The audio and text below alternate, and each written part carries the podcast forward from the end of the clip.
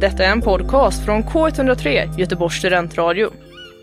Oss hittar du på k103.se. Varför är vi människor så himla stela? Okej, okay. kanske borde jag omformulera mig till varför är jag så himla stel? Okej, okay. kanske borde jag omformulera mig ytterligare en gång. Varför är jag ibland så otroligt stel utan någon som helst anledning? Just den här situationen som jag kommer att berätta för er nu trodde jag först var relativt normal, men efter att ha berättat allt för min kompis Hedda, för att därefter fått höra “fan vad konstigt”, så tänkte jag “ja, jo, nej det kanske är superkonstigt”.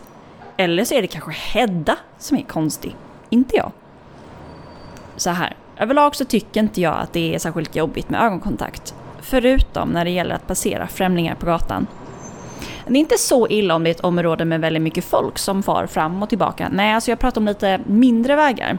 Där man liksom ser någon sådär 20 meter framför, men man vet om redan nu att jag kommer inte kunna väja. Det är som att jag redan då glömmer bort hur man går ordentligt. Detta tyckte alltså Hedda var superkonstigt. Så det här leder mig till punkt två i det här avsnittet. För er som tycker att jag är helt wacko i huvudet, ja okej, då behöver kanske inte just ni råd för vad ni ska göra för att överleva den här situationen. Men för er som kan känna igen er så tänkte jag presentera lite olika alternativ till hur ni kan hantera de här kommande mötena. Nummer ett. Kolla ner i marken. Du slipper kolla på själva personen och även om det är uppenbart att du helt undviker ögonkontakt så behöver du inte känna dig dömd för att du återigen kollar ner i marken så hur ska du veta om du blir dömd eller inte? Nummer två. Ta upp mobilen.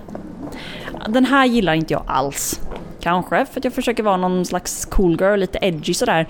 Men det är bara en sån himla enkel grej att ta till. Väldigt, väldigt uppenbar också.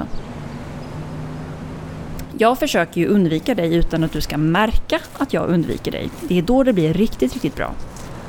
Ja, om det är någon gång som jag tänker att fan vilken mes, ja men då är det när någon tar fram mobilen precis när vi ska passera varandra. Tycker också att det kan vara kul att direkt efter den här situationen vända mig om för att se om personen stoppar ner mobilen så fort vi har passerat varandra. Ja, om de gör det så känner jag mig ännu lite bättre. Nummer tre. Kolla rakt fram. Detta låter i teorin ganska bra men i realiteten så tror jag att det ser ganska konstigt ut. Lite psykopatvarning på någon som stirrar rätt fram. Vem gör det egentligen? Dessutom så kan du nog fortfarande se främlingen sådär lite i vitögat så att nej, inte riktigt helt optimalt just det här alternativet. Men nummer fyra då? Ja, låtsas att se någonting otroligt spännande till höger eller till vänster. Alltså, den här tycker jag är lite skoj. Dels för att den tar bort det här obehaget som uppstår vid mötena, men också för att du kan välja hur pass överdriven du vill vara. Ibland så kyser jag bara lite sådär med ögonen och ser förbryllad ut, för att det ska vara skrivet i min panna att jag tänker på någonting riktigt intressant. Men samtidigt så skulle jag inte rekommendera att det ska vara en min som säger “Men gud, vad är det där för någonting?” Då tror jag att främlingen nyfiken själv kommer vända sig om och kolla efter. Kanske kan du bara le lite grann, som att du tänker på något skoj. Ja, men så som jag brukade säga när jag och min storebror skämtade, men när min familj inte förstod. Ja, det är bara något Family Guy-skämt. Ja, nej men alltså den här gillar jag. Men nummer fem, sist men inte minst. Stanna upp och skrik. Åh nej, så klantigt av mig! Så vänder du dig om och springer åt andra hållet. Då tror främlingen kanske att du glömt någonting. Kanske känner hen lite sympati att du behöver vända hem och eventuellt missa någonting jätteviktigt. Fast samtidigt så blir det ju en otroligt eh, stor omväg för dig.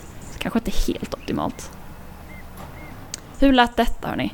Jag vet att det är helt naturligt att möta andra personers blick när man är ute och går. Alltså vi skannar ju trots allt bara av vår omgivning. Men innan ni drar allt för stora slutsatser så kan jag också fylla på med att den här stressen den upplever jag faktiskt bara i Sverige. För här så ska vi vara så himla måna om att respektera dels vår egen bubbla men också alla andras. En blick kan liksom bli tolkad på hundratusentals olika sätt. Därför blir det så här att man liksom till slut inte kan kolla någonstans alls. Utomlands så är det redan uttalat att vi kan prata med varandra, även om vi är totala främlingar. Så där känns en blick liksom bara en bekräftelse på precis det här. Ja, okej, okay. jag hör själv att hela den här situationen låter som att ja, det är bara en enda stor övertänkande knut. Så Hedda har kanske rätt, men Då stöter jag på nästa problem, för hur ska jag ta bort det då? För paniken den dyker ju upp oavsett vad jag gör och jag har inte hittat någon på och av-knapp på hjärnan. Har ni det? Nej, precis. På tal om det här, ska jag kanske rabbla upp alla alternativ för hur ni kan hantera att stå vid ett övergångsställe och vänta på att det blir grön gubbe? För mycket? Ja, okej, okay. men då kanske vi kan ta det någon annan gång.